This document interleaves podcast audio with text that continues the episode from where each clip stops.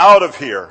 Let's get the Christmas tree down this afternoon. Let's get all of that stuff. All right, let's take advantage of all of those special sales. All of that I couldn't afford before and now with my greed I can go after and get for myself. All right? Isn't that kind of the attitude of the world? We've done it again. We've had Christmas. We've, uh, well, some of us have had manger sets and and time to put baby Jesus away and uh, finish it up for this year. And that seems to be an attitude that it's kind of easy to slip into, particularly with all of the advertising. How many ads have you gotten this week on your emails? It seems like every time I open up, I say, oh man, I've got 20, 20 messages. 15 of them are ads. And uh, there's uh, buy.com and there's, uh, well, you know, Overstock and Amazon.com and all the rest of them. And they've got all of these ads and hurry up. If you, if you order now, they can get it before Christmas. Oh, you're too late. Now we have the post-Christmas uh, specials for you. And that's kind of the way the world is.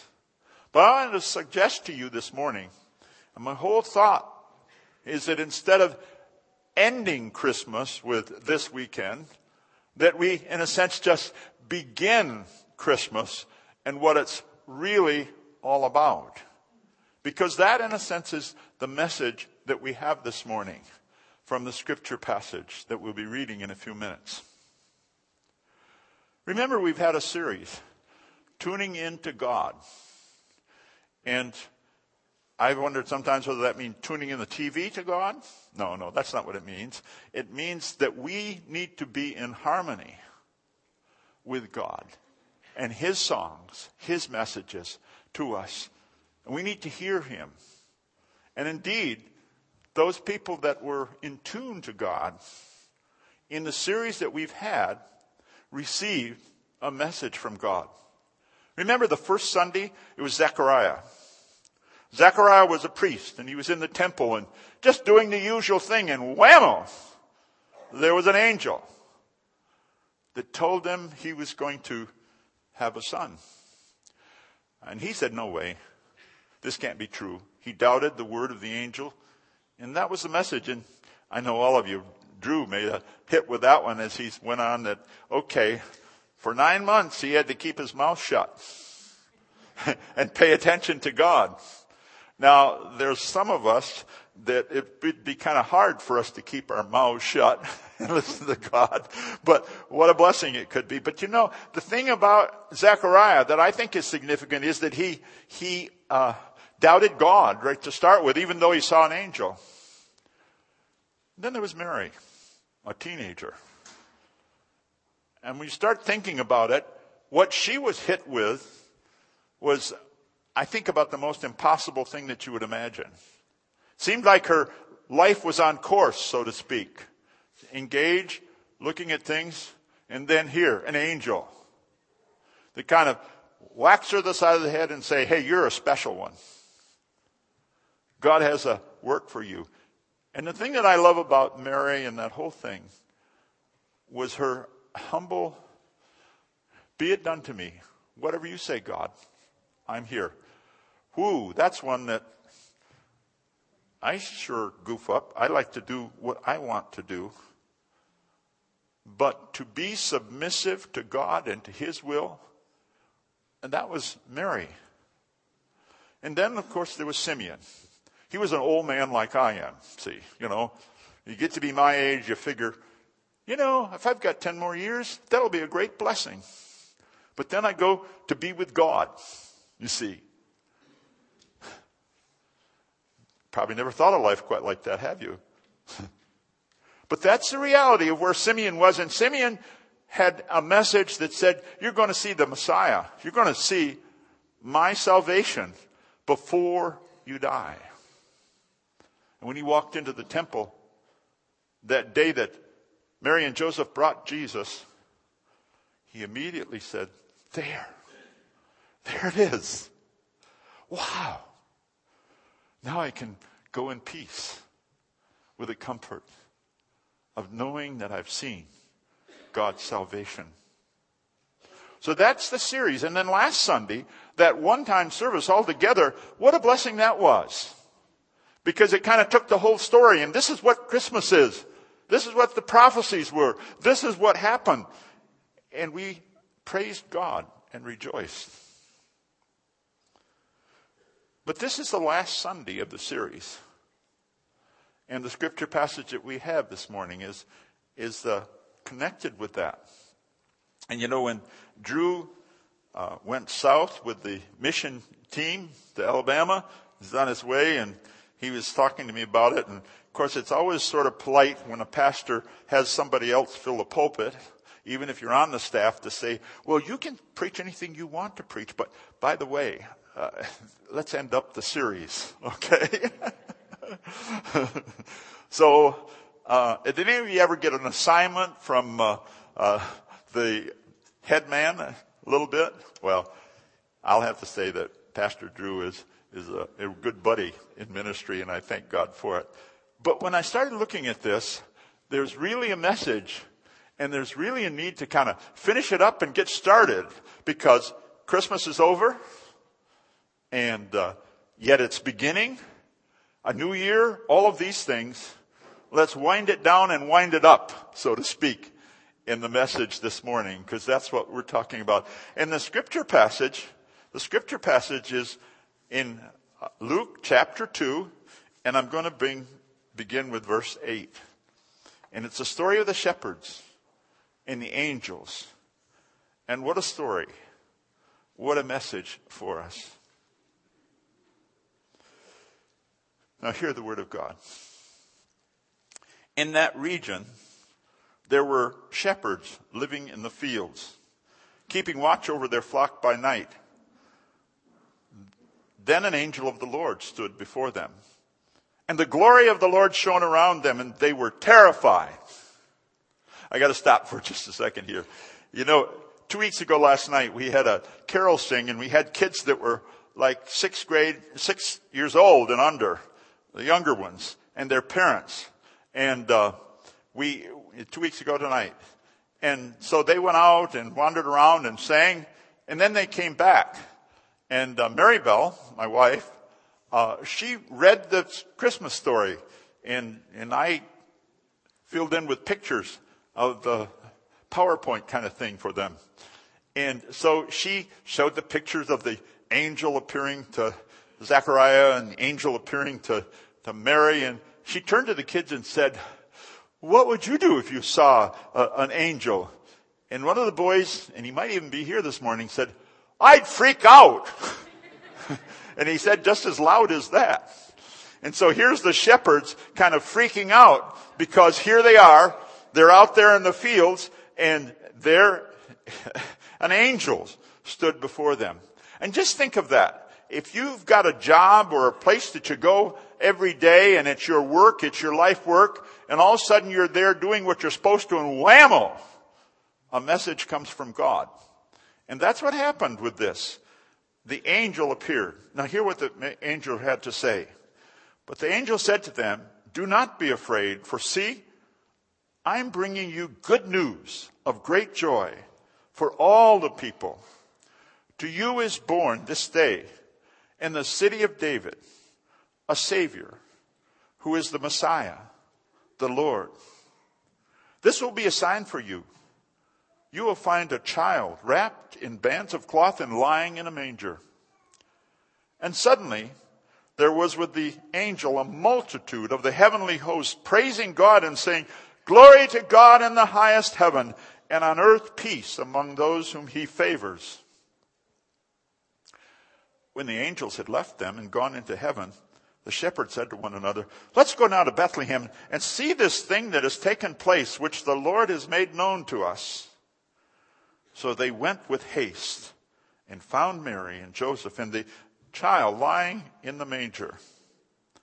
And when they saw this, they made known what had been told them about the shepherd, about the child. And all who heard it were amazed at what the shepherds told them. But Mary treasured all these words and pondered them in her heart. And the shepherds returned, glorifying and praising God, for they had heard and seen as it had been told them. May God add his blessing to this his word. Let us pray. O oh God, may our hearts be open to hear your truth. May I be faithful as your messenger. We pray in Jesus' name. Amen.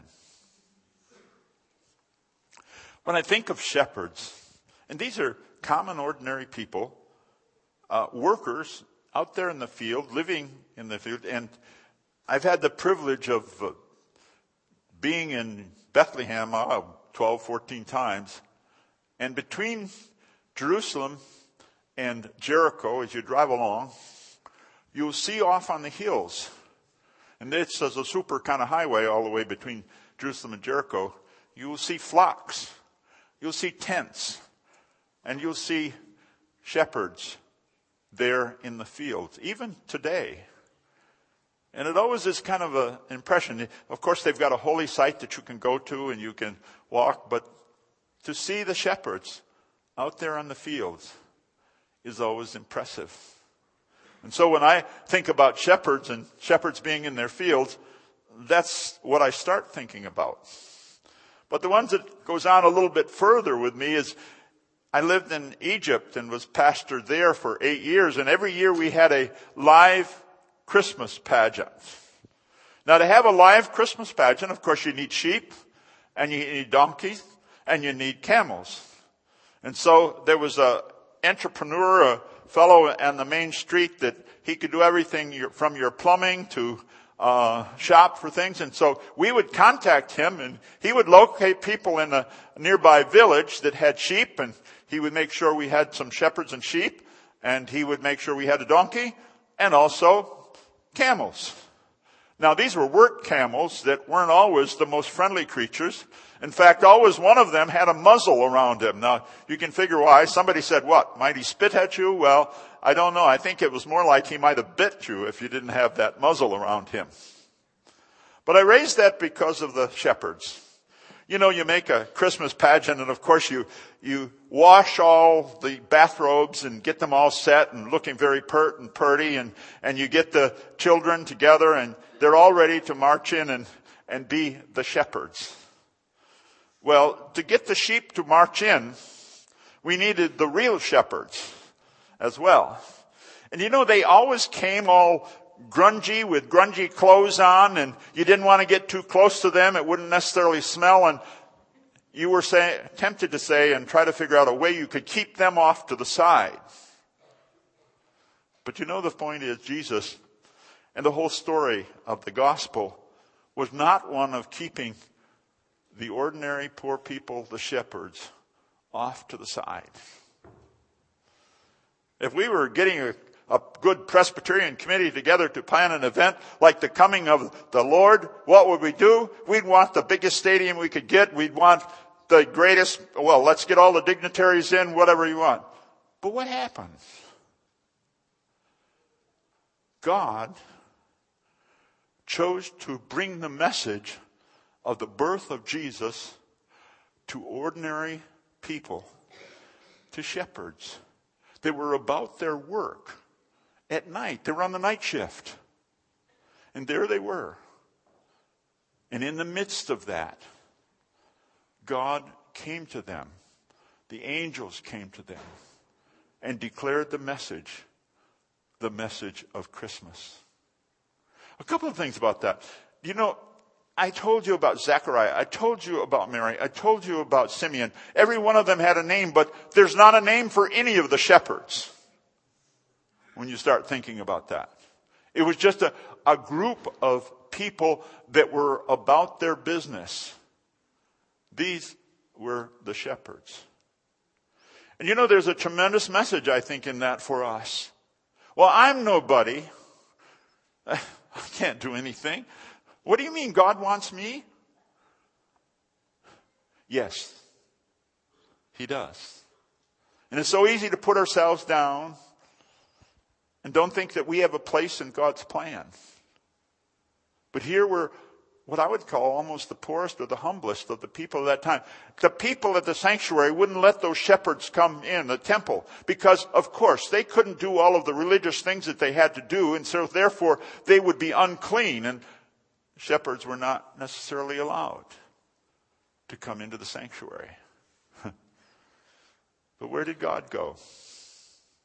Where'd the angels go? They skipped the temple, if you notice. They skipped the main part of the city. They went out on the hills and they met with the shepherds. And what a blessing. And what a hope.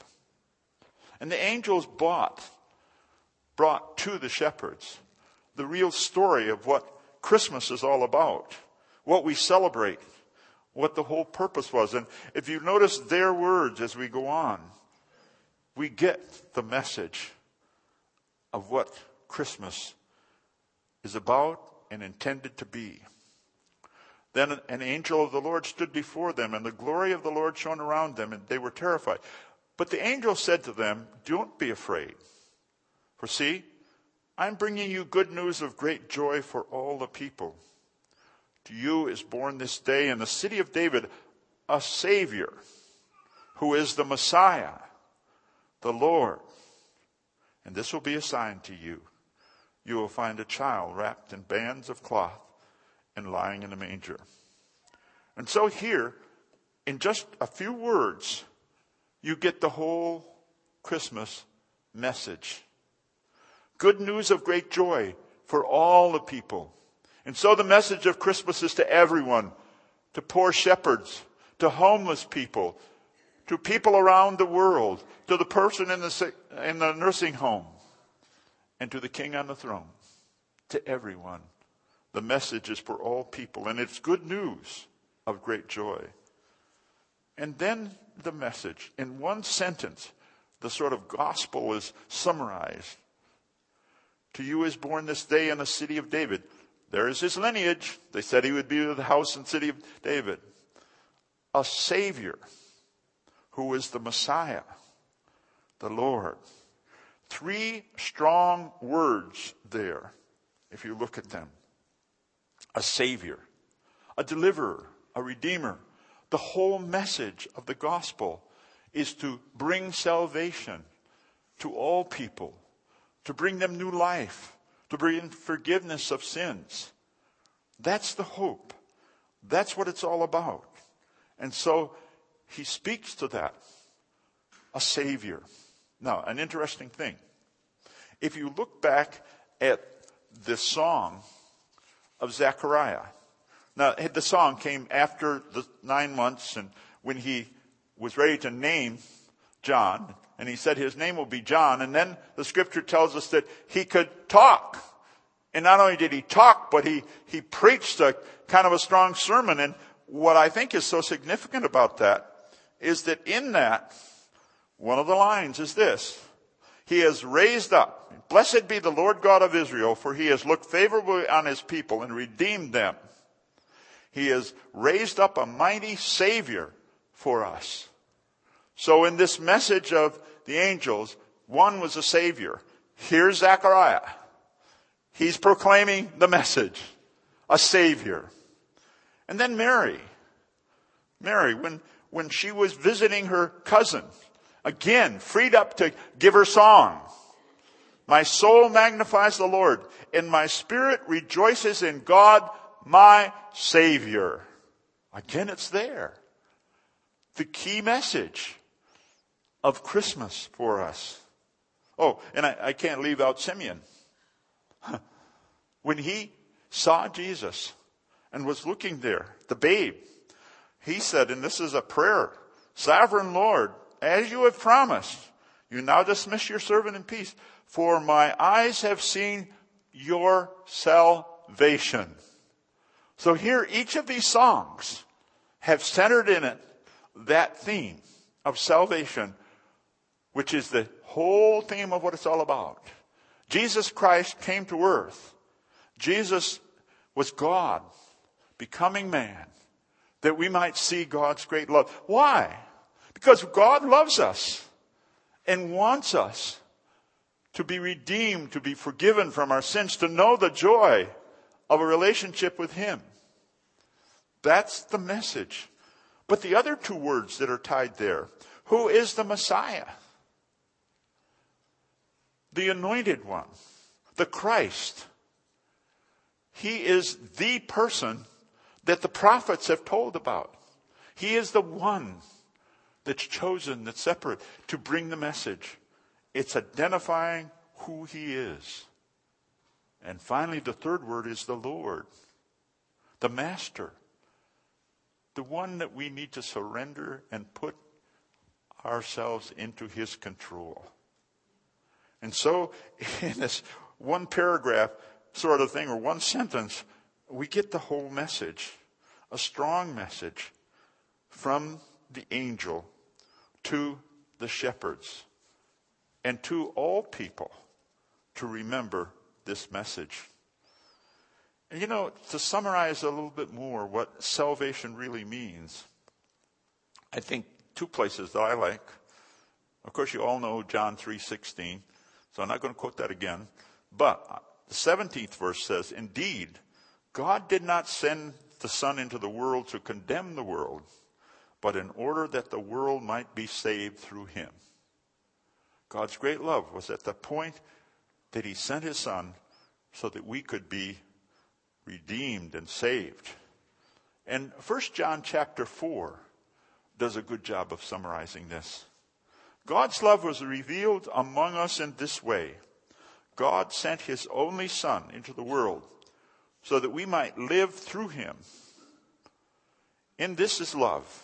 Not that we loved God, but that he loved us and sent his son to be an atoning sacrifice for our sins. That's the story of salvation. Beloved, since God loved us so much, and I think this is a good part to remember. We also ought to love one another. This is our call. This is what it's all about. This is the song of Christmas, the message of Christmas. And look at shepherds for a little bit more. You know, what really impressed me, here they were out there, and they saw the angel, and they didn't form a committee and say, well, uh, this is absolutely bizarre. Uh, did we really see that? Uh, we need to check this out. Uh, maybe we ought to send someone into Bethlehem and just have them look it over and see if it really did happen. That's not the way the angels, uh, the shepherds responded, was it? As soon as the angels were gone, they said, well, let's go in and not see if it's true, but go in and experience what's happened. There's belief in their statement. If you, if I read that again, when the angels had left them and gone into heaven, the shepherds said to one another, let us go now to Bethlehem and see this thing that has taken place. See what's happened. With all of our skepticism and everything, here's a different picture. Here's a group of people that said, let's go and, and see. Let's go and see what has happened. See the thing that has taken place, which the Lord has made known to us. So they went with haste and found Mary and Joseph and the child lying in the manger. All that they had heard was now confirmed. And they went. And then the next verse that goes on to say, when they saw this, they made known what had been told them about the child. And all who heard it were amazed at what the shepherds told them. What they do, they, they, they saw it and they just said, well look, uh, we, angels, they told us. And in their excitement, they told other people and people were wondering and amazing and what a lesson. Don't keep the good news to yourself. Don't keep the message to yourself. And the shepherds were such an example of that. So that people around them heard what was and were amazed and wondered, what's this? And then the next verse kind of ties in with it as well. The shepherds returned glorifying and praising God for all that they had heard and seen as it had been told them. Their evening started sort of ordinary. And then whammo. the angel.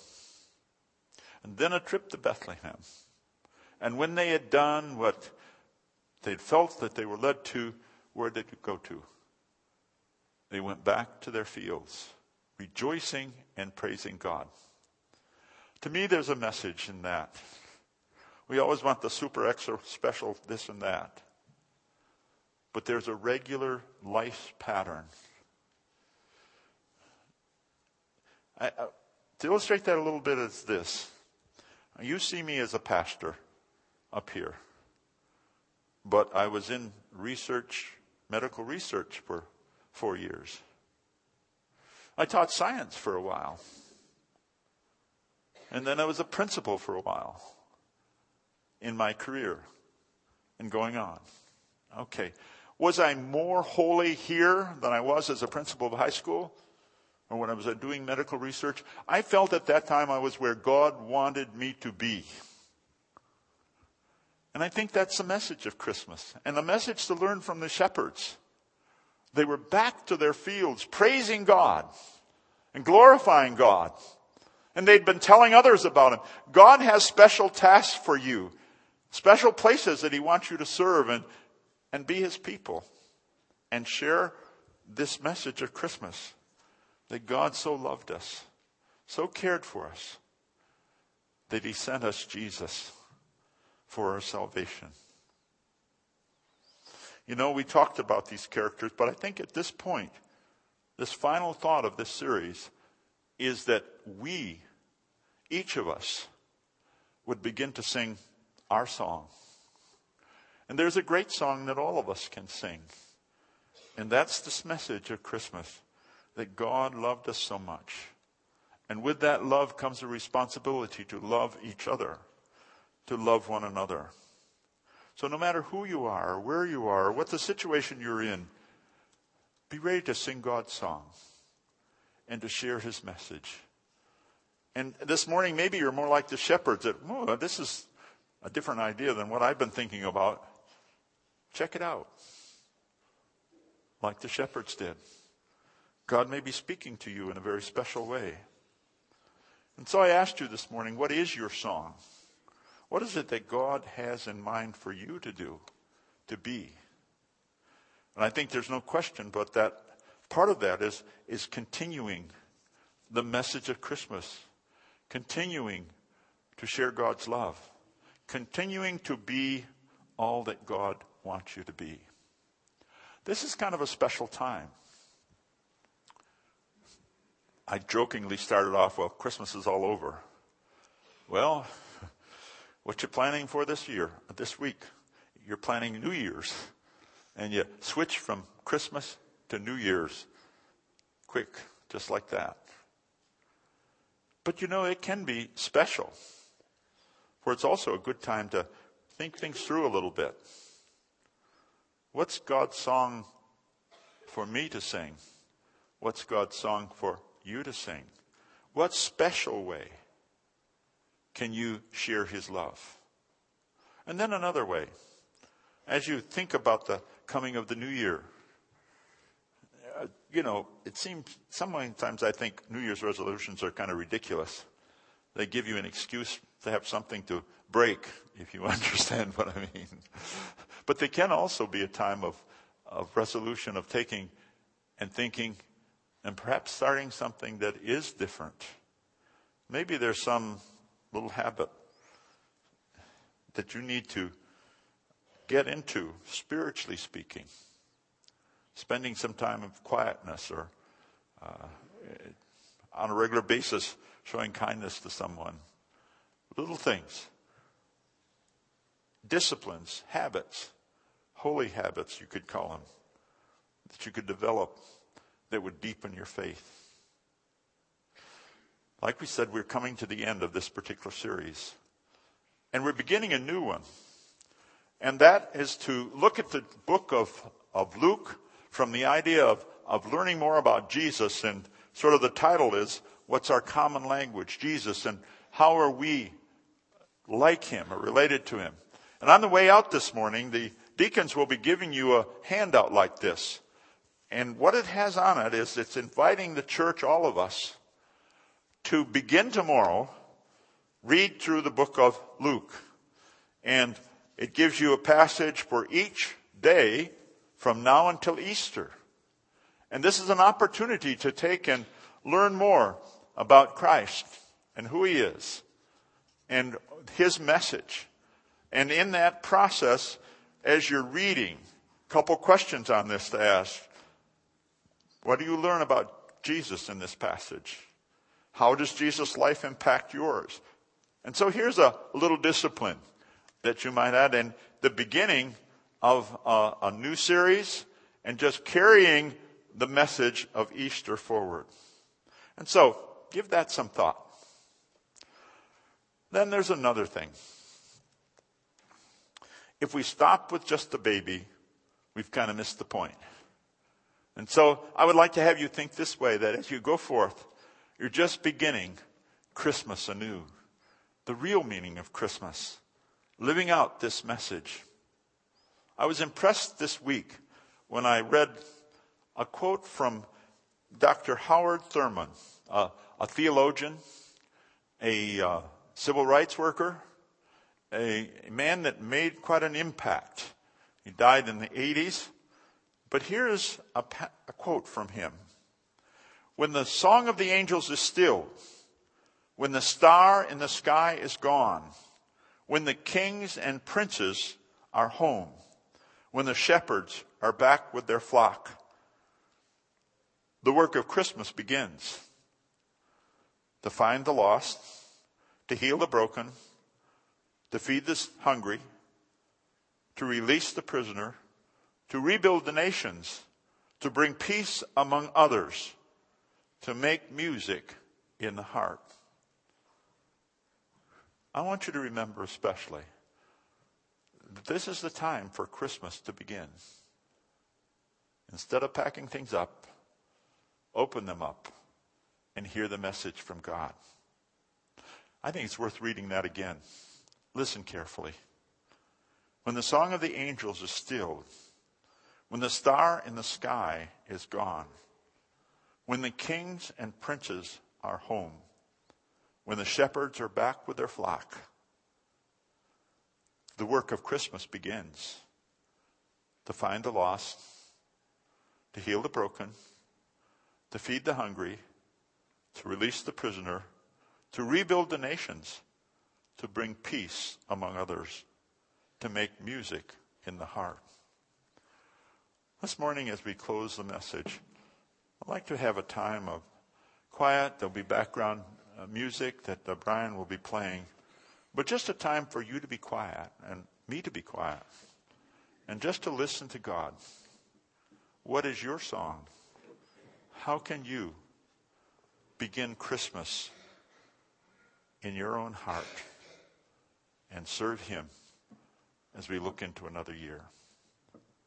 Amen.